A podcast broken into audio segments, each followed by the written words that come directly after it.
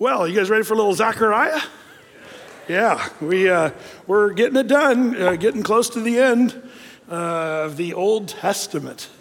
It's quite a deal. I mean, it feels like a big event to me, uh, as it's been, I don't know, 14 years or so, since 15, since the last time we were in Zechariah. So, and uh, the New Testament's been almost that long. So, we've got work to do tonight. Uh, we left off in Zechariah chapter 1, so why don't you turn there at this time? One of the things that we should remember uh, the value and the importance of vision. Um, but one of the things I've noticed, people get all weirded out when it comes to things about vision and dreams. And I know that, that the Bible talks about that, but one thing, you know, one of the scriptures we probably know most when it comes to the idea of vision is Proverbs 29 18. You know, where there's no vision, the people, um, as it says, they perish. But he that keepeth the law, happy is he. You might say, well, Brett, what does keeping the law have to do with, you know, vision? Um, and why are those two things put together there in our text, of this Proverbs text, I should say? Um, well, it's, it's, it's funny because I think there's a couple words there perish and also the word vision. These are kind of important words when it comes to this, this whole idea. The word perish, by the way, in the Hebrew text is para, um, which um, it means to um, let go, to let loose. Um, you know, like if you had a wild animal and you finally let it go, you let it loose. That's what, the, what this word perish means. Um, now, there is a little bit of a connotation in the Hebrew word of it letting something go to its own demise. Um, you know, it's like, uh, um, you know, when, when you were in, on the old farm, if you ever saw a chicken with heads cut off, I actually saw that. Did you guys see that? That's a real thing. If you grew up on a farm uh, and you let it go and it just goes, but it's to its own demise. That's, that's kind of the idea. A chicken with its head cut off, yeah, the, the, the Hebrew word, to perish through wild wandering path. That sounds like a chicken with its head cut off.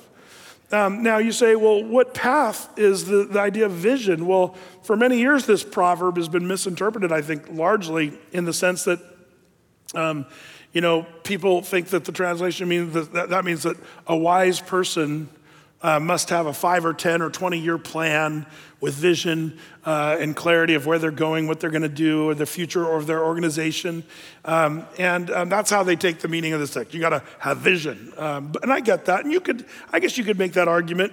But the idea is more the, um, not one's ability to for, formulate goals or um, have plans for your business's you know, vision and future. That's not as much as the idea is the, the word vision is a synonym for the prophetic word itself. In other words, without vision, the, the word from the prophetic, the prophecy of the word of God is the idea there. I, I say that because we're talking about the prophets, we're talking about Zechariah, the prophet, and he's giving visions uh, that are actually the word of God. We understand that because they made the canon of scripture. And so these visions of Zechariah are actually the word of God and it gives direction.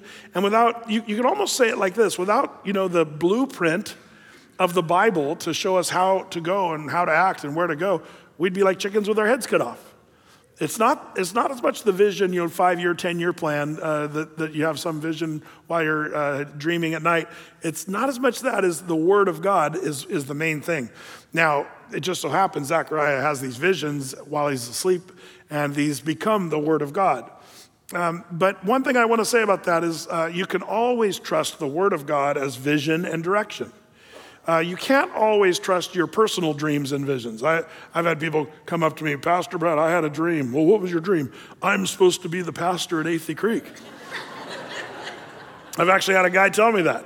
Uh, you know, like he wanted me to hand the keys to the church over. I was like, uh, well, that's not going to happen. Uh, get out of my face. Uh, um, that was that was about oh 20 years ago when that happened. So I, am thankful that that didn't happen, and his vision was just the pizza that he had the night before. Um, that he saw. Um, but, but as it turns out, uh, there are legitimate people who have uh, real visions and what, what have you. But, but the idea of the Word of God being the vision, the prophetic word um, for you and me, I love the safety of that. Um, I'll always let the Word be the standard and not somebody's dream. Now, how do you test a dream that somebody has? With the Word of God. And if it goes outside of the Word of God, then that dream is not of the Lord. Um, if it's a question mark and you're not sure if the dream is with the Word, or, or then you have to wait and let the Lord confirm. Um, I, have always uh, been troubled by some of these people, and, and, there's even denominations in churches that really go heavy on visions and dreams, and they get they get kind of weird. I've seen it uh, when I was younger. There was a lot of people in our church that used to do this as a kid. You know, I, I remember there was a, a, kind of a trend in the '70s where these young BDA guys had probably smoked a little too much weed, brand new Christians. I had a dream and a vision, and they'd walk up to the, the prettiest girl in church. The Lord told me you're supposed to marry me. And I always would tell the young girls, make sure and tell them, well, the Lord hasn't told me that yet. So I wait till I have my vision and dream to confirm. But uh, people get weird about this stuff, so watch out for that. But, but, but the, the thing I love about Zechariah is he's giving clarity through these strange dreams, but he's giving clarity about what's going to happen. Um, and instead of without vision or knowing, the people have vision because Zechariah is sharing it with them. Um, and so they're not running around like chickens with their heads cut off. They can say, here's why we're in captivity for 70 years in Babylon. Here's why we're told to go and rebuild the wall in Jerusalem and the, and the temple. Here's why we're supposed to, you know, do this and that. And, and, the, and the prophets gave them clear direction.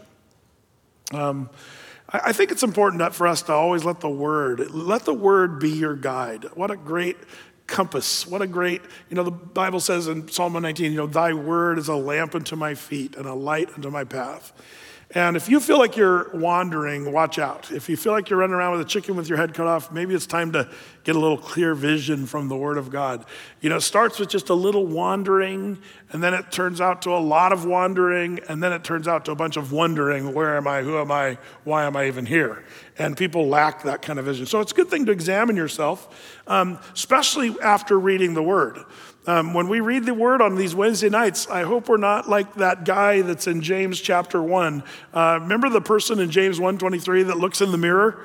Um, the word is compared to like a mirror. When you read the word, it's like looking in a mirror. He says, For if, if any man be a hearer of the word and not a doer, he's like unto a man beholding his natural face in a glass or a mirror.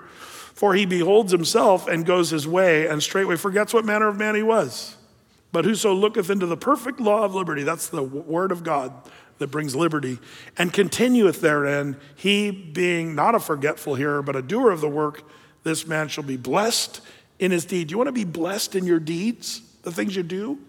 Then be a doer of the word. And, and, and that's what we do on these Wednesday nights. We're getting direction, vision, clarity, and uh, for the future, knowing what's going to happen. This is great stuff. So, so basically, here in Zechariah, we saw last week that Zechariah fell into a deep sleep and um, and he's he's been he's having um, eight visions in one night, and um, and that's something that. Uh, um, we, we're going to see these visions as we, we looked at two of them, even a little bit out of order. So we got to do some repackaging tonight to get us all back to normal. But, but um, question before we go on: Does the Lord still speak through dreams? I don't want to. I don't want to totally diminish that idea. Um, the answer is yes, he does. Uh, so don't always dismiss dreams. Um, I do think that when the Lord uses a dream, it, it is different than the, the, perhaps the typical dreams that you have.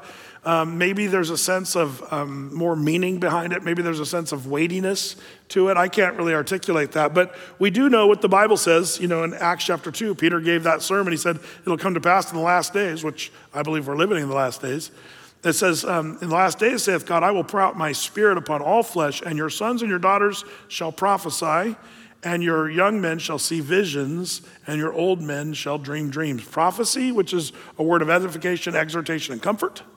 That's prophecy. Um, visions, uh, the Lord's giving a vision of, of, you know, what is to come. And dreams speaks of things with meaning, uh, that, that uh, um, they're meant to be seen, but also we should always test them if, uh, to see if they're of the Lord or not. Confirmation from the Lord, confirmation from the Word. Now, in Zechariah's dreams, one of the things we showed you, just as a quick review last week, that um, I, I, mentioned before uh, that some people say there's 10 visions uh, and, instead of eight. And some people uh, would, would argue with me on that one. Here's my single argument that I'm to. Do you remember the pattern that I showed last week of each one of these visions that Zechariah has, there's sort of a pattern um, of, of what we see in each one. And, and this is where I think the confusion lies. Um, the, and there were four patterns we talked about last Wednesday night. Um, it always starts with the introductory words of each vision. Then there's a description of what he saw. And then there was a question always asked. And then there was an explanation uh, or answer to that question and an explanation of what the vision was. And we see this as a pattern. This is why I count those as eight instead of 10. Um, there's, there's a couple I can see why they might be tempted to split up uh, two visions. Um, we'll talk about some of those uh, this evening. Um, you know, perhaps even um, the second one, some people might even say is two, and I'll show you why. But, um, but all that to say, um, this the, on, on Wednesday night last, we, we saw the first vision, um, and that's really, uh, you know, uh, verses 7 all the way through 17. We saw that last Wednesday. We called that the rider in the myrtle trees.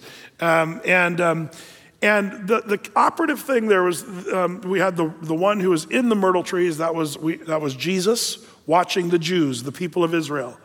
And there were um, angels riding around on, on, horses, and they were seeing um, that the, the nations were at rest or living in peace. And that, you think, oh, that's so wonderful, but it wasn't. It, it, the question was sort of raised how much longer will the enemies of Israel live in peace while Israel's under their oppression? That was the question.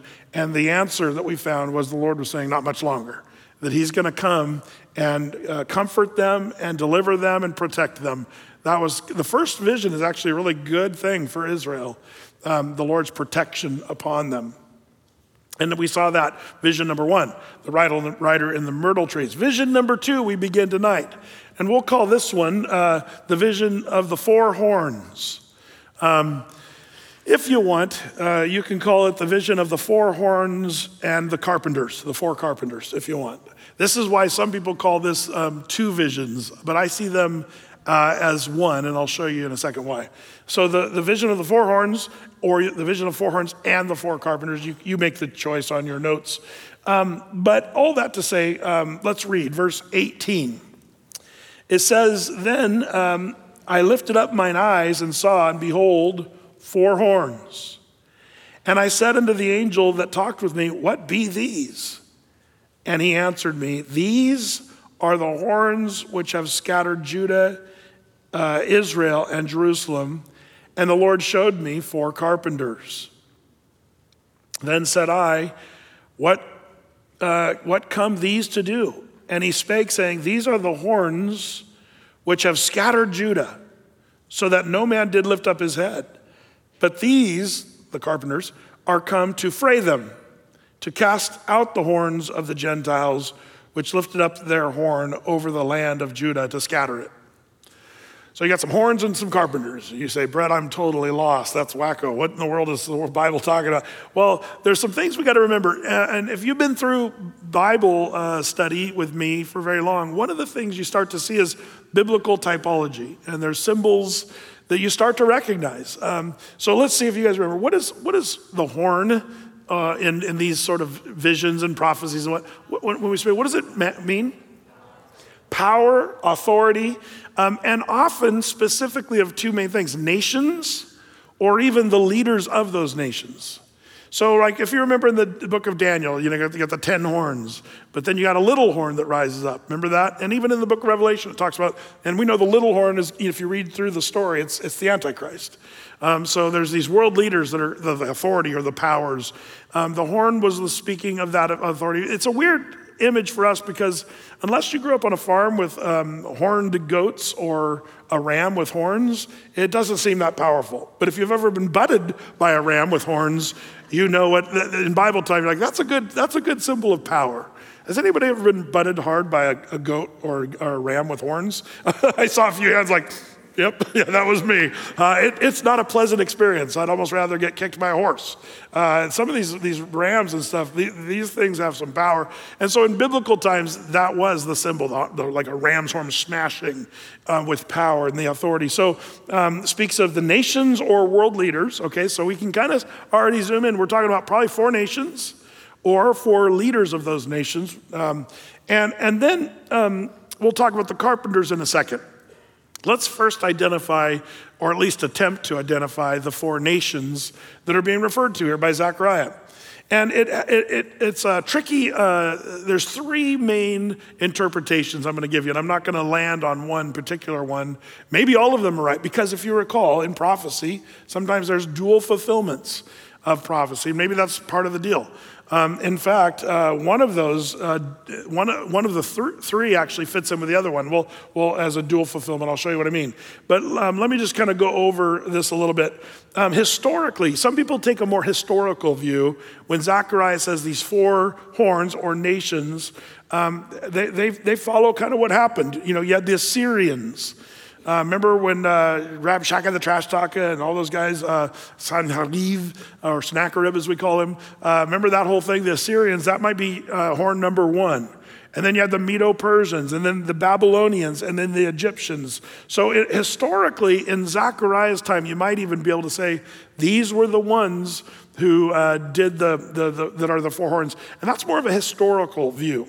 Um, but if you look at it more in a prophetic sort of light, um, prophetically speaking, you might tie it in better. And I, I, would lean probably this direction to the Daniel chapter 2 uh, nations that are talked about. Remember the, remember the uh, statue that Nebuchadnezzar dreamed, and there were really um, uh, the Babylonians, the Medo Persian Empire, the Greeks, and the Romans. Remember the head of gold was Babylon, uh, shoulders and arms of, of silver were the Medo Persian Empire, and the belly of brass would be Alexander the Great, the Greeks.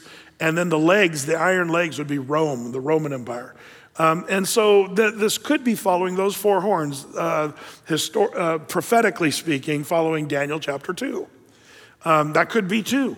So one's more, you see, one's more historical uh, from Zechariah's point of view, but one's more prophetic, speaking of those coming nations that the prophecies of the Bible speak uh, of. But there's a third one that's also prophetic, but some say it's way off in the future, more like in our time. And this might be that dual fulfillment. Uh, if, if the Daniel 2 four nations uh, are mentioned, what if, what if we're talking about four nations uh, that are mentioned in a future role where they're going to uh, cause Israel trouble? Um, and some will say that this chapter, this next chapter actually, starts to speak of the prophecy of Ezekiel 38 and 39 which is the uh, great prophecy of the Gog Magog invasion. And there's confederation of nations. Um, boy, it sure is interesting to watch what's going on, by the way, in the world right now. Uh, you know, people are so focused on Russia and Ukraine, and understandably so. But um, there's a lot of stuff going on um, uh, that has more to do with Israel and Russia. And, and the reason you say, well, but don't you care about the Ukrainians? Of course, and we pray for them daily. Um, and it's a horrible situation, the whole thing, it's horrible. But as a Bible prophecy person, we don't really see the Ukrainian Russian conflict as something that's significant prophetically as much as what is Gog Magog going to do in the future, the, the leader of Russia and the, the country of Russia. And then its confederation of nations, and, and it includes Iran uh, and Turkey and, um, and you know, even Sudan. And there's a list of nations there um, uh, that we could talk about.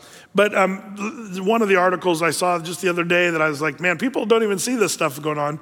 Uh, the Turk, Turks, um, they closed their airspace, according to the Jerusalem Post, to planes carrying troops from Russia to Syria. Um, for some reason, Putin is moving a bunch of his troops to Syria.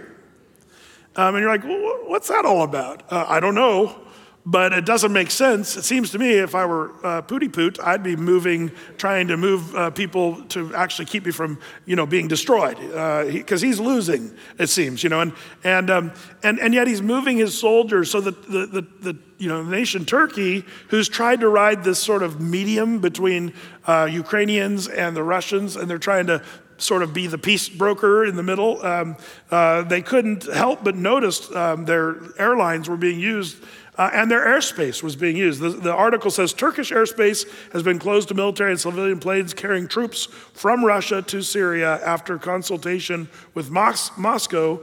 Um, uh, Turkey's state broadcaster, TRT, um, cited Foreign Minister Mevlut uh, uh, saying on Saturday, NATO member Turkey has good relations with both Russia and Ukraine, has sought to mediate war between them. He said, We closed uh, airspace to Russia's military planes and even to civilian planes going to, to Syria and carrying soldiers. Um, Cavusoglu uh, was quoted as saying to the reporters on a plane en route to Uruguay, he said permission had been given for three month periods until April, and then the flight stopped. The, the question that might be obvious, and the reason the Jerusalem Post is interested, why is Russia putting more troops in Syria at the northern border of Israel? And if you know the Gog Magog scenario, uh, Russia, the Bible says at some point in the future will attack Israel. And right now you kind of say, well, there's no reason for them to attack Israel. Um, did you see that, that uh, Putin's trying to make a reason? Uh, there's, man, I'll probably talk about this in my next prophecy update, but there's a church in Israel that pushed Putin, you think he's got other things to do right now?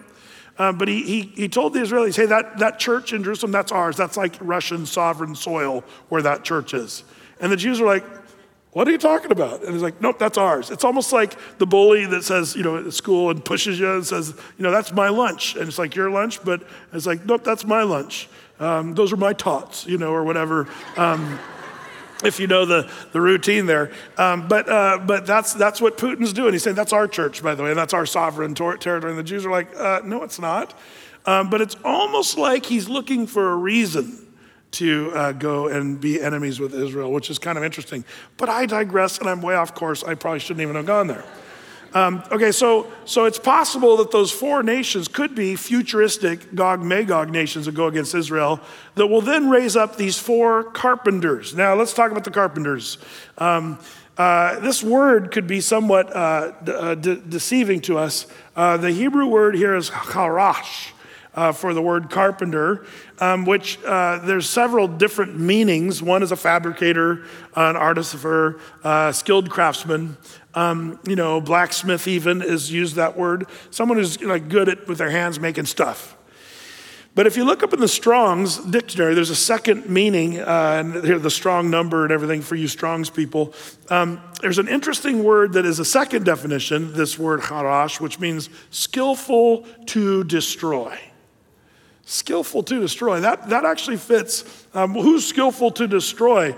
Well, as it turns out, um, I, don't you love watching these kind of things? Uh, like, there's people that are really good at demolition, like making buildings fall, and that's that's that's a skill. I could watch this all day long. Uh, he's watching these huge buildings go down and stuff like that. But in a sense, I, you almost need to have this sort of destruction uh, imagery. This is my best favorite one right here. Check that out. That's, that's, a, that's quite a dust cloud there, all that. Anyway, I should probably stop. Um, I could watch that all day. Anyway, um, so the carpenters could be um, uh, several things here. Uh, I'll, I'll, throw out to you uh, possibilities. Um, uh, there, they could be uh, the, um, the Medo Persian Empire, um, the craftsman number one, who would eventually destroy um, the nations that caused Israel trouble. Let's go back to our text and I'll show you why I'm saying this. Um, verse 20 The Lord showed me carpet, four carpenters. Then said I, What come, of, uh, what come these to do? Um, I like the King James there. Um, what come these to do? And he spake, saying, These are the horns which have scattered Judah. So any nation that caused the Jews to scatter, which we could talk about those four horns, remember um, the Babylonians, uh, the Medo Persians, any of those groups that caused Jews to scatter. those are the four horns which have scattered Judah. But these, the carpenters, middle of verse 21, are those that come to fray them or to defeat them, to cast out the horns of the Gentiles, the non Jewish nations that have caused the Jews trouble. These carpenters are coming to destroy them or take them out of commission, um, uh, which lifted up their horn, that is their power, their authority over the land of Judah, specifically Judah around Jerusalem. Um, so some people say, you know, the Lord used the Medo Persians, craftsman number one, to destroy the Babylonians, which they did. Remember uh, Belshazzar and the handwriting on the wall? Maybe that's craftsman number one. Some say craftsman number two would be the Greeks. Um, who then destroyed the, the Medo Persians, and then craftsman number three, the Romans, Roman, who came in and ultimately wiped out the Greeks. So then, what about uh, craftsman number four? Who is that? Don't know for sure. But do you remember if we if we are following some of Daniel's prophecies, which Zechariah seems to be doing as we're reading this, um, there's an interesting thing about the Roman Empire. Who conquered the Roman Empire? Anybody? No one conquered the Roman Empire. In fact, they never were really defeated. The Roman Empire is still kind of active in sort of a way. Um, that's why it's interesting in Daniel's statue of Daniel chapter 2, or I should call it Nebuchadnezzar's statue. Do you remember the old Roman Empire went to iron legs, and then what happened? It went to feet of part iron, part clay, and it didn't mix very well. Remember that whole thing? Um, and, and it says, in the days of those 10 toes, of those feet of iron and clay, um, the, it talks about the last days of the end of the world. So it's still the old Roman Empire, which is still active today. Um, you might even call Europe the old Roman Empire, um, or maybe even look at it um, like the European Union is somewhat of the Roman Empire. But in the days of those 10 toes or kings, the, the, the prophecy goes, um, the, the, the Lord would cut a stone without hands. You say, Brett, what are you talking about? Well, this is Daniel 2, 2, and let me just quickly review this. For those of you that went with Daniel just a few months ago. In the days of these kings shall the God of heaven set up a kingdom which shall never be destroyed, and the kingdom shall not be left to other people, but it shall break in pieces and consume all these kingdoms, and it shall stand forever. For as much as thou sawest the stone was cut out of the mountain without hands. What's, who's the stone there? Jesus, not cut with the hands, not a man made kingdom. This is Jesus, a stone cut without hands, comes down the mountain. It says, um, and broken pieces the iron, the brass, the clay, the silver. That's all those empires. And the gold, and the great God hath made known to the king what shall come to pass hereafter. The dream is certain, the interpretation thereof is sure. Could it be that carpenter number four is actually Jesus? That's an interesting thing to ask because Jesus is the one who's going to ultimately destroy the Roman Empire, uh, that, uh, that uh, mixture of iron and clay and the ten toes in the last days, the Bible says, and set up his kingdom. So that's just something to think about. I wouldn't die on this battlefield uh, of this, but um, this is an interesting possibility of the fourth carpenter. If that doesn't work, then you might have to try to figure out well, who are the carpenters? Um, aren't they a singing group from the 70s? Um, yes, uh, but uh, that's probably not part of this vision. Um, so, uh, so there you have it the carpenters and the, um, the horns. That's the vision number two that we've looked at.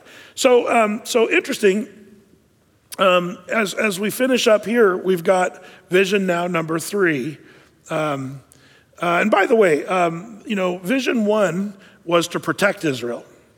Vision number two, who will protect Israel? The, the, the craftsmen or the carpenters with the hammer um, is the idea there. Uh, they're going to destroy or demolition. Demolition day is the idea with these carpenters. So that brings us then to vision number three that we see here in chapter two of uh, Zechariah. Um, and, uh, and this is called the measuring line. The vision of the measuring line is what we'll call it. Uh, but it includes a lot of stuff. Um, so the measuring line is just sort of a title that we give to it, but it's got a, a lot of components. So let's take a look. Verse one. I lifted up mine eyes again, and I looked, and behold, a man with a measuring line in his hand. Do you guys remember in Ezekiel a guy we used to call Measurement Man? Remember that guy? Um, I wonder if this is the same guy. Like maybe, you know, Zechariah is seeing a vision of the same measurement man that Ezekiel saw.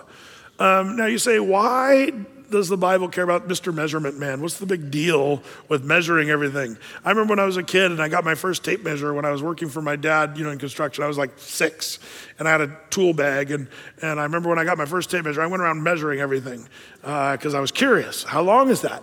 And I'd measure it. Well, there's a guy in the Bible that's like that too. Um, but he's measuring things like the temple and uh, the property of Israel and the boundaries and the borders of Israel and Jerusalem. And the Lord cares about his land, his city, his people. So, measurement man may be the same guy. If you're curious on that, you can go back to Ezekiel chapter 40 and also Ezekiel chapter 47. Uh, we saw Mr. Measurement Man. So, it might be the same guy. But he is a guy who's measuring stuff, as it turns out. Verse 2 Then said I, Whither goest thou? And he said to me, To measure Jerusalem, to see what is the breadth thereof and what is the length thereof. And behold, the angel that talked with me went forth, and another angel went out to meet him. and said to him, Run, speak to this young man, saying, Jerusalem shall be inhabited as towns without walls, for the multitude of men and cattle therein. For I, say, uh, for I saith the Lord, will go, uh, pardon me, will be unto her a wall of fire round about, and will be the glory in the midst of her.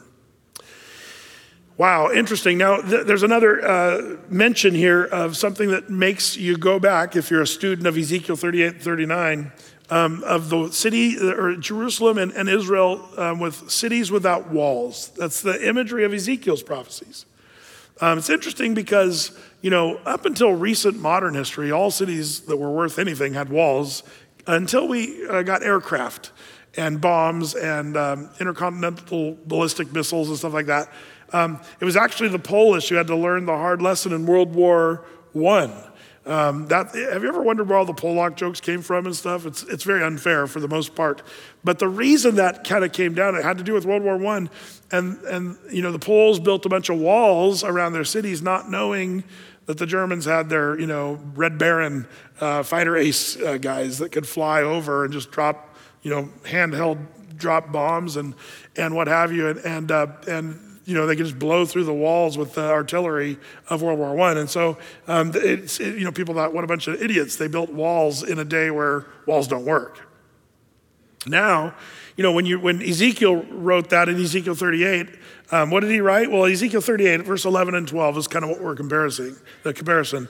It says, "And thou shalt say, I will go up to the land of unwalled villages, and I will go to them that are at rest, that dwell safely, all of them, dwelling without walls and having neither bars nor gates, to take a spoil, to take a prey, to turn thine hand upon the desolate places that are now inhabited, and upon the people that are gathered out of the nations which have gotten cattle and goods that dwell in the midst of the land. So this parallels what Zechariah is saying, this whole city without walls.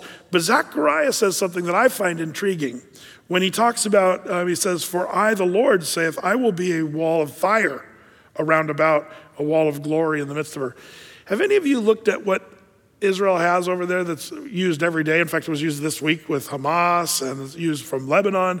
Their uh, technology that we helped them develop, thank the Lord, um, Iron Dome. Have you guys watched this at work? If you're curious, look it up on YouTube when you get home. Don't look it up right now, you guys with your iPhones and stuff. Um, but yeah, Iron Dome is one of the more amazing technologies. Um, you know, uh, like 95% of everything that Hamas and Hezbollah and the, you know the enemies of Israel shoot over in missiles and rockets, um, they just it, there's an iron dome they call it, but it's it's basically um, an invisible wall of fire, kind of like it's talked about here. If you see how it works, basically um, the iron dome system sort of triangulates where these uh, old school rockets and missiles uh, are coming from and shoots them in the sky before they even uh, get to Israel. Um, by the way, if you saw this last week, Hamas tried to fire some of those rockets again. Their rockets are really um, old school and uh, out of date.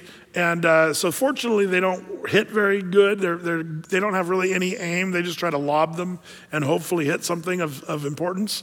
Um, but, uh, you know, kind of sad when you watch these people trying to destroy Israel because uh, just a few days ago, one of their rockets went up and then came right down and uh, hit a uh, I think it was an elementary school. But fortunately, it was at nighttime, so the kids weren't in the building. But it just shows you how primitive their weapon systems are. But you know that basically Israel shoots them out of the sky before they even really get into any place of safety uh, of, of, where it could be effective. Um, I almost wonder if this is the Lord's way of can, I'm going to be the protection around them, this invisible, fiery. That's what Iron Dome looks like. Or maybe it's going to be literally the Lord just protecting them. Either way. But um, the thing is about this, uh, you know, the, Jerusalem will be an inhabited city without walls. Curiously, though, did you know Jerusalem still has walls right now? Uh, they built a wall back, uh, you know, they started it in the 90s, and, uh, you know, it's really kept terrorism out of uh, the Jewish area of, of Jerusalem. And you have to go through checkpoints and go through walls. Uh, you know, and some people are totally against walls, but as it turns out, the Jews have had very little trouble with bombers and stuff like that since their uh, walls um, have gone up. They, they've only had a problem with people with knives in their hands for the most part and stuff like that. But, um, but all that to say, um, In Zechariah's times, the walls were built back up from being destroyed. Um, so why talk about it with, without walls? It's the future. God's talking about the future, the old city of Jerusalem. Now, um, uh, a little geography, a little help for you on this. It's kind of interesting because even today, Jerusalem has ancient walls that are still there. Um, if you kind of see, here's Israel, and as you zoom in, you know, Jerusalem is actually a pretty good sized city today. It's a large city very modern uh, city, especially if you're looking at the Middle East and what have you. But it, this is the city of Jerusalem today. If you were to put, show where the walls were in Zechariah's time, here's how big it would have been right there. That was Jerusalem in uh, Zechariah's time. So um, it's very, very small, it seems. Um, now, the walls that you see here, and this, this, by the way, is a picture we took of just the, part of the Jaffa Gate. For you guys that are here in the building, this bigger picture is cooler. Um, but it, if you go out this gate, it takes you to Joppa, uh, where Jonah went and all that stuff. But but this this city wall, you know, oh, the ancient walls of Jerusalem. People go to Jerusalem and they think they're looking at the ancient walls. These walls actually are only 500 years old. Um, they're from more of the Ottoman Turk era. But if you were to dig down along the wall uh, and dig down into the dirt, the stones get bigger and bigger and bigger to where you actually get down to the stones of the Solomon era wall and what have you. So, um, really, the walls that are there right now are just 500 years old. They're fairly modern as far as Israel times go. And the walls you see, like if you're standing up on the Mount of Olives and you um, are looking at the Temple Mount, there's a picture we took there. Um, you can kind of see the outline of the, of the Ottoman Turk wall that's there right now. Um, uh, for you that have the wide picture, it's a little better. Um, but all that to say, um, uh, it's a beautiful wall, but this is the brand new 500 year old wall compared to all the old ancient walls of Jerusalem. But, but as it turns out, the Bible sort of speaks of a futuristic time where it'll be a city without walls. And so that raises a question um, uh, Do these walls have to be destroyed for Ezekiel 38, 39 to happen? Um, or do these walls not really count? because this, the most of the cities outside of these walls, like uh, you saw the, the size difference of Zechariah's Jerusalem and then today's Jerusalem is so giant and huge. You could Zechariah would have said, "Wow, that's a city without walls." Because it's so huge and there's no walls to protect it. So it could happen. Um, but Jerusalem in Zechariah's time was about the size of Donald, Oregon just for you guys that are trying to get perspective. Um, today, it's, Jerusalem is huge, uh, you know, a million people. Um, so, um, all that to say, Jer- Jerusalem, uh, that's what Zechariah is talking about a time when there'll be um, city without walls, like Zechariah. So, so you can kind of see the Zechariah Ezekiel prophecy sort of talking about similar themes, which makes you wonder could he be talking about the nations around that time? That's something for you Bible prophecy buffs. You can connect the dots there and see as you look at it. Um, so we have the measuring line, uh, the man, uh, the, going through here. Um, uh, by the way, um, uh, you know, the, the Lord promises in verse 5 where it says, For I, saith the Lord, will be under a wall of fire round about. And check out the last phrase we read, and will be the glory in the midst of her. So this tells us about a time period where God's glory is in the midst of Jerusalem. Um, now, this becomes very specific because we know when the glory was in Jerusalem. Does, what book of the Bible do we read where the glory of the Lord just lifted up and left Jerusalem? Ezekiel, the book of Ezekiel. Remember that? We, we just, it was one of the sad chapters where the glory of the Lord is going to, just took off. It was gone out for, for you know and that, that was because israel was in rebellion and the glory never returned we did a whole sunday service on this when did the glory return after the ezekiel exit of the glory of the lord when did the glory return palm sunday remember that palm sunday the glory of the lord. That is jesus went into the temple and that's the glory of the lord. We talked about that. That's why remember the, the, lord said the, you know through the, the uh, prophet uh, the glory of the latter will be greater than that of the former. Um, the Solomon's temple was great, but Zerubbabel's temple, which remember was kind of a uh, lower version architecturally, um, how could the old men be crying and the young men be rejoicing? And the Lord said, Because this temple is going to be greater, because the glory is going to fill this temple. And that's when Jesus came. So we know there's two time periods the time where Solomon built the temple, the glory of the Lord was in the Holy of Holies until it left in Ezekiel. Um, Um, and that happened, by the way, in Ezekiel 9 3 for you Bible note takers. Ezekiel 9 3 and Ezekiel 10, verse 19, and Ezekiel 11, verse 23 talks about the glory of the Lord departing from the temple. Um, so, when did the glory return? Uh, when Jesus went into the temple. But then, when is the next time? Jesus, when he ascended and went into heaven, the temple was no longer filled with his glory. So, when is the next time when Jesus, his glory, is going to fill the temple? Anyone? Yeah, the millennial kingdom, the second coming of Christ, when Jesus comes and rules and reigns uh, for a thousand years uh, on the Temple Mount. Um, we, see, we read about that in the book of Revelation, we read about it in the book of Daniel. Uh, by the way, you say, but there's no temple in Jerusalem. Well, it's got to be built. And I believe that'll be built and started to be built uh, at the beginning of the tribulation, the seven year period uh, called the tribulation. And there's a, a treaty that's going to be signed. Daniel chapter 9 talks about that. Um, did you see uh, uh, on Easter, there was a big uh, clash on the Temple Mount? It was bloody and brutal. Um, Jerusalem Post again, article April um, 2022. When blood spills on Passover and Easter, it's time to build the temple. This is the Jerusalem Post, their main newspaper. Like, it's time to build the temple. Why? Well, um, you know, uh, uh, the opinion on this um, article uh, what is Hamas's greatest fear? That Israel will start to build the temple. That, that's their number one concern. And, and really, all of Islam has that concern. Um, one would have hoped, the article says, that yesterday's unique convergence of Passover, Easter, and Ramadan would have led to a wonderful day of peace and brotherhood in the spiritual capital city of Jerusalem. Alas, any dream of religious harmony on a day holy to all three great Abrahamic faiths was shattered by Muslim rioters who turned the Temple Mount into a bloody battlefield, hurling stones at Jewish worshippers and Israeli vehicles. It was really a horrible thing. Um, people died on Easter on the Temple Mount. So the Jews are saying it's time for us to build a temple. Like those are fighting words.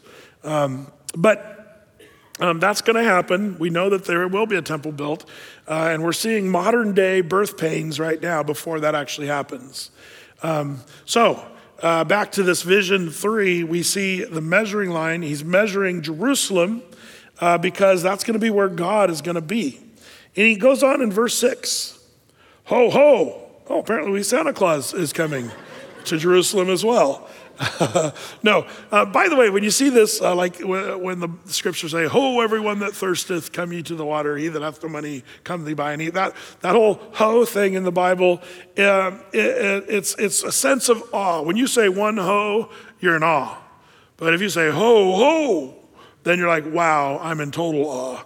Um, that's the idea. Okay, so you kind of have to get that. That's something we don't really say. Uh, we just say if it's mildly funny, you go, ho, ho, ho.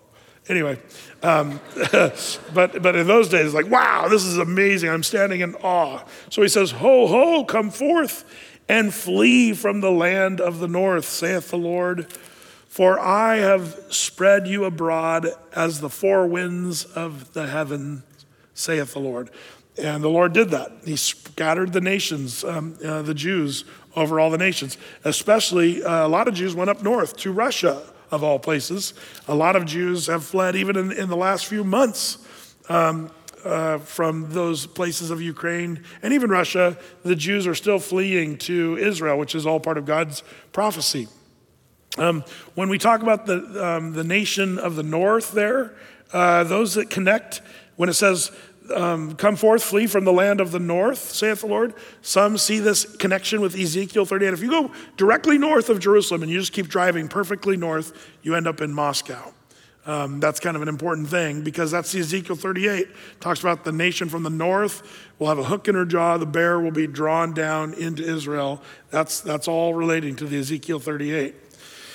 Um, if, if, if, I'm, if some of you are like, I have no idea what you're talking about, um, that's okay. Uh, that, that's the way we all uh, kind of see the Bible, uh, and it makes it fun. But the, the more you get into it, the more these dots start to connect. And if you were with us in our Ezekiel 38 study, then this kind of makes more sense. If you weren't, then you don't know probably what I'm talking about, but that's okay. Uh, it'll all come in time. So, um, so uh, verse 15, he goes on. Um, I'm sorry, not for 15. Where am I here? Verse 7. I was on the wrong page. Verse 7 Deliver thyself, O Zion, that dwelleth with the daughter of Babylon. For thus saith the Lord of hosts After the glory hath he sent me unto the nations which spoiled you, for he that toucheth you toucheth the apple of his eye.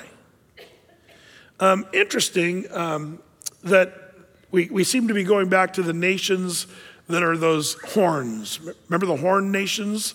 Um, and the Lord saying, you know, the, these nations that have spoiled and troubled you. And, and the Lord makes it personal here. He says, when you messed with Israel, you, you could almost say it's like you poked me in the eye. Um, that's an interesting uh, sort of phrase there, the Lord of hosts saying this. The Lord of hosts is the Lord of armies, if you recall. Zechariah uses this phrase more than anybody in the Bible the Lord of armies, the Lord of hosts. And he says, you, you know, you that spoiled my people, for he that toucheth you, the Jews, you touch the apple of his eye. You're poking him in the eye. Um, what do these record setting events have in common?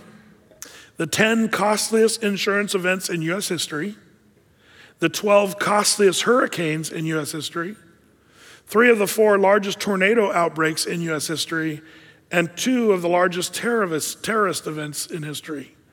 What do all those things have in common? Well, as it turns out, books have been written about this. All happened on the same day or within 24 hours of the United States putting pressure on Israel to trade land for peace. That's kind of an interesting thing. The whole books have been written by experts tracking when the United States treats Israel badly and pokes them in the eye how within 24 hours something cataclysmic ha- happens. And that's why i always cringe when i hear our president or you know the leaders of our country we think we need to split jerusalem in half. Like like when you know barack obama said we need to go back to the 1967 borders which is basically saying we're going to chop israel in half or pardon me jerusalem in half. That's that's what he's saying. Um, you know if you go back to the 67 borders uh, it's ridiculous. Like Israel, there's places in Israel where their border, the thickness of their country would be less than nine miles wide. Nine miles if you go back to the 67 borders. And Israel uh, cannot defend herself with 67 borders, for you that know your geopolitics. Um, it's interesting in Zechariah um, chapter 12, uh, verse 9, it says, And it shall come to pass in that day I will seek to destroy all the nations that come against Jerusalem. Um, this, is, this is the Lord saying, You poke me in the eye, I'm going to destroy you. You poke my children of Israel in the eye. Uh, poking at Jerusalem uh, is something the Lord does not take lightly. Um, by the way, did you know that the touching of the eye um, uh, is the fastest human response? As it turns out, you're like if somebody, you know, something flies at you, your blinking of an eye is the fastest thing a human can do is twitch their eye or blink their eye in defense. That's the fastest thing you got, um, as it turns out. Um, and that's the imagery the Lord uses, uh, which is kind of interesting. Um, those that try to handle Jerusalem and tell Jerusalem what to do, the Bible calls that that uh, cup of trembling. Zechariah 12, we'll read this in a few weeks. Zechariah 12, 2, Behold, I will make Jerusalem a cup of trembling unto all the people round about when they shall be in the siege both against Judah and against Jerusalem. This is talking about the future uh, when those nations come against Jerusalem. Um, God is not done with the, the, Jews. He loves the Jews. They're still the apple of his eye. Don't fall for what some of these other, you know, uh, people that believe that God is done with the Jews and the church has replaced Israel. That's a horrible um, worldview, and I'll tell you why. Because then it gives you fair game to go ahead and poke Israel in the eye or poke the Lord in the eye by treating Israel badly. And that's why the Catholics, by the way, the Catholics believe they, the Catholic Church, has replaced the Jews. That's they're, they're the sort of the pinnacle of replacement theology. Um, there's a lot of others, you know, Pro- Pro- Protestants uh, as well. M- many of the, um, most of the Presbyterians and others are all, you know, replacement theology people. But they believe the Catholic Church, that's why you'll hear the Pope say stuff like, you know, they need to give over the land and give back Jerusalem to the Muslims and stuff, because they, they feel like God's done with the Jews. Um, and so they speak against the Jews, which little do they know, the Pope is poking the Lord in the eye every time he does that. And same with our president, when, he, when our presidents talk about that. Um, that's why I wonder, I just wonder, love him or hate him, Donald Trump treated the Jews as nice as a president as in my lifetime Uh, he cared more about the Jewish people in Israel than any president by far in my lifetime. And we were deliriously in a time of prosperity, uh, it seems, compared to now. If you compare just you know, a year later uh, where we are now, it's kind of amazing. Like it's shocking uh, how bad things have, have gotten uh, since then uh, with a change of an administration, with a change of an opinion on Jerusalem and the Jews and what we do with them. Kind of interesting. I don't think that's coincidence. I think that's Godowince. Well, uh, here we go. We're going to keep moving here. Verse 9. Um, For behold, I will shake mine hand upon them, and they shall be a spoil to their servants, and you shall know that the Lord of hosts sent me man, um, the, the, the, idea of the Lord shaking his hand, Lord of armies, uh, that, that's kind of like, uh, that's what it means to shake his hand. Uh, it's not a, not a big battle, it's just a squish, more, more like verse 9 there. Verse 10. And, and it says, Sing and rejoice, O daughter of Zion, for lo, I will come and I will dwell in the midst of thee, saith the Lord. And many nations shall be joined to the Lord in that day and shall be my people, and I will dwell in the midst of thee, and thou shalt know that the Lord of hosts hath sent me unto thee.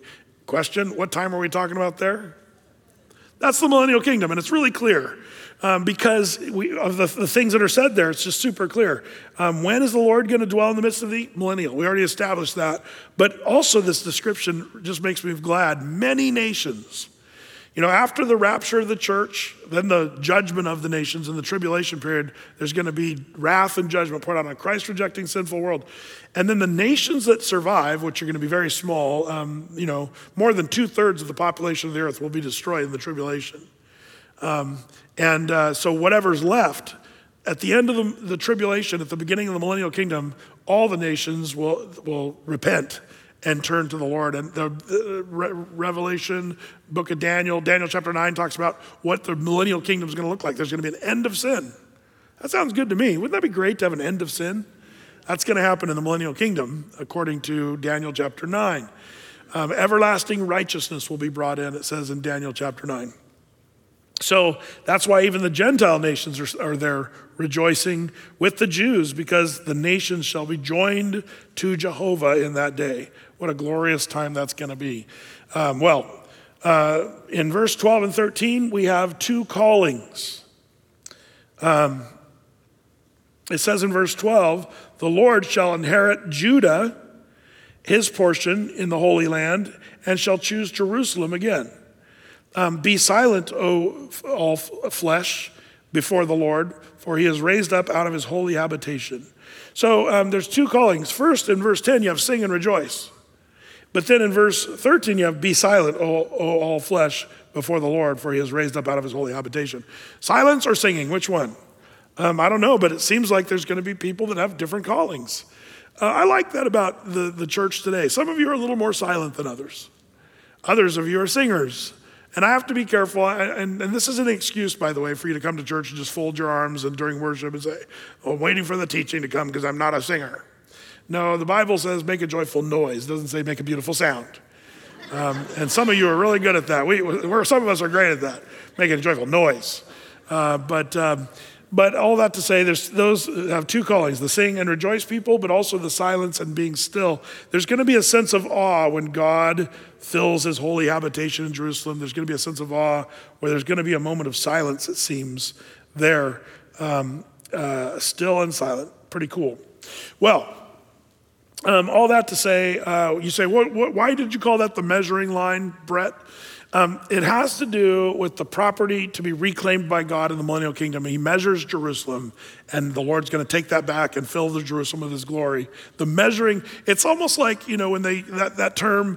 I forget exactly how they say it. You know, the, the, um, the, when there's an election and they're running for president, uh, if you feel like you got it, then they say they start measuring the drapes or whatever. Uh, that's kind of what the Lord is doing here. He's measuring Jerusalem, saying, "This is mine. I'm going to move in here." That's what he's doing. Uh, that's why it's called the measuring line. Well, that brings us to Zechariah chapter 3. Um, and we've seen three visions so far. We're not quite through the eight yet. Uh, getting a little worried that we might not cover them all tonight. um, but uh, the rider and the myrtle tree, number one, are you guys still with me? That's the first one. The four horns, and the four carpenters or craftsmen. Um, and then number three, the measuring line. Um, and the Lord uses um, um, the previous vision to clarify the next vision. So, vision one was to protect Israel. Vision two, who will protect Israel? The craftsmen, the carpenters. Vision three, the, he's measuring it out and his rule from Jerusalem, and, and he's saying, I'm going to make things right for those who poke my people, poke me in the eye by treating my people bad. So the Lord is all about protecting his people, the Jews, coming and ruling and reigning from Jerusalem. The next two visions deal with two men. Um, uh, the problem, these two men are flawed. Man number one, Joshua the high priest, who's the religious leader. Man number two is Zerubbabel, who's the civil or political uh, leader. Um, and um, and so we're going to see both of these guys, but they both present sort of a problem. So we have vision number four here in Zechariah chapter 3, verse 1. And we're going to call this one, of course, we already called it this on Sunday morning and Saturday, the God's courtroom. Verse 1, it says, And God, he showed, or pardon me, and he showed me, Joshua, the high priest, standing before the angel of the Lord, and Satan standing at his right hand to resist him. And the Lord said, unto Satan, The Lord rebuke thee, O Satan, even the Lord that hath chosen Jerusalem rebuke thee. Is not this a brand plucked out of the fire? Now Joshua was clothed with filthy garments and stood before the angel. And he answered and spake unto those that stood before him, saying, Take away the filthy garments from him. And unto him he said, Behold, I have caused thine iniquity to pass from thee, and I will clothe thee with a change of raiment. And I said, Let them set a fair mitre upon his head. So they set a fair mitre upon his head and clothed him with the garments. Um, and the angel of the Lord stood by. And that's where we uh, landed on Wednesday, last Sunday. Um, and just a quick overview, if you recall, the, the courtroom scene uh, had these key characters. The judge was the Lord, Joshua was the accused, the prosecuting Satan, and then the defense attorney is Jesus. Praise the Lord for that. Um, and now, um, uh, a word of exhortation from the Lord as we continue in verse 6. Um, uh, it says here in verse 6 And the angel of the Lord protested unto Joshua, saying, Thus saith the Lord of hosts, if thou wilt walk in my ways, and if thou wilt keep my charge, then thou shalt also judge my house, and shalt also keep my courts, and I will give thee places to walk among these that stand by. So now the angel of the Lord speaks. Remember, he didn't need to speak to have um, Joshua's clothes changed. Why did the, the uh, angel of the Lord not have to speak to have the clothes changed? Anybody? Because he already paid the price. Jesus paid the price. He was a living defense. The holes in his hands, and, and that was the angel of Lord, is Jesus, the defense attorney. But now, this is, this is, the, this is the faith without works is dead thing. Now the high, uh, pardon me, the angel Lord turns to Joshua and says, "Okay, now that you've been given robes of righteousness, if you would, he gives him a charge here in verses six and seven, saying, "Now if you will walk in my ways and keep my statutes, then you'll be saved." Nope, doesn't say that.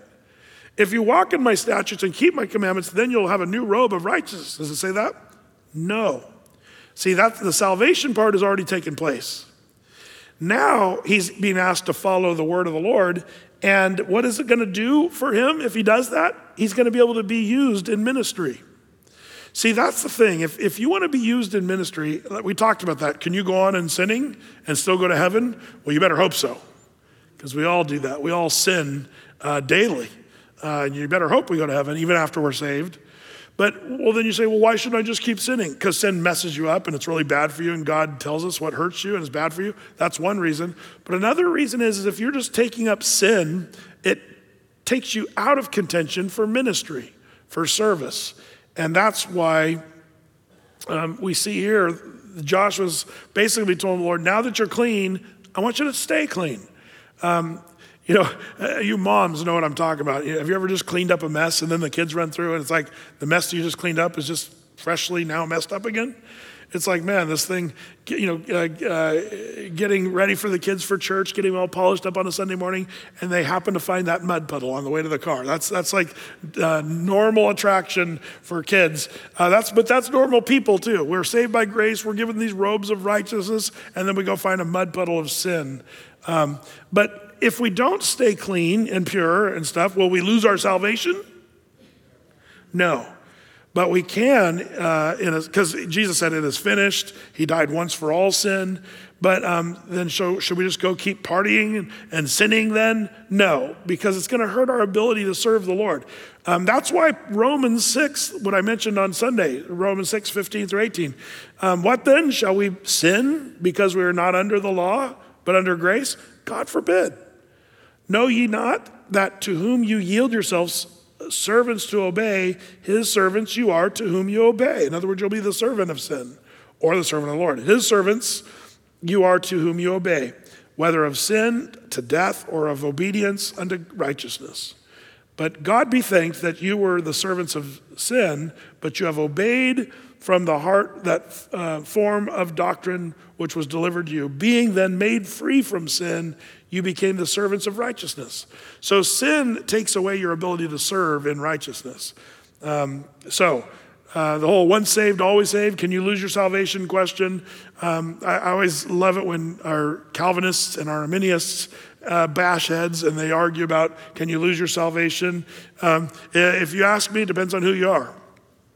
If you say, Brett, do you believe in eternal security? I will say, yes, absolutely. But do you think you can lose your salvation? I don't even want to play that game because it makes me nervous to even talk about it. Um, if a person wants to, if they got saved, they accepted Jesus at camp at fifth grade, and then when they're 18 years old, they say, I deny God, and I will, then we could argue about, well, did he ever really know the Lord? Was he ever really saved? Did he lose his salvation?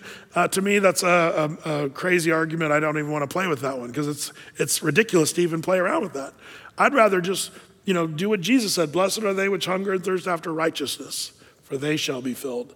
So um, the Lord has saved us by his grace, um, but we don't want to be out of contention for serving him because we just keep sinning. Um, Joshua was saved, but he was not to be used um, because he, was, he, he, had that propensity to be dirty. So, so the angel of the Lord, which is Jesus, is saying, dude, you got to stay clean if you want to be used. Um, so it's not as much about salvation now we're talking about, we're talking about being used uh, verses six and seven. Are you guys with me on that? That's important. Um, that's why, by the way, I think if you're in ministry, especially pastors, um, they're held to a higher standard, and they should be. Um, you know, it's interesting to see all these, you know, um, moral failures of pastors and what have you. And, and um, some people try to act, and some pastors even try to act, well, you know, everybody sins or whatever. Yeah, that's true. But if you're in the ministry, you are called to a higher standard. And, uh, and, and you can disqualify yourself uh, from ministry um, if, if there's uh, moral failure that's happening. Um, that, that's sad. We're seeing stuff like that happen uh, constantly. And there's podcasts and all kinds of shows on TV uh, showing that, um, sad to say.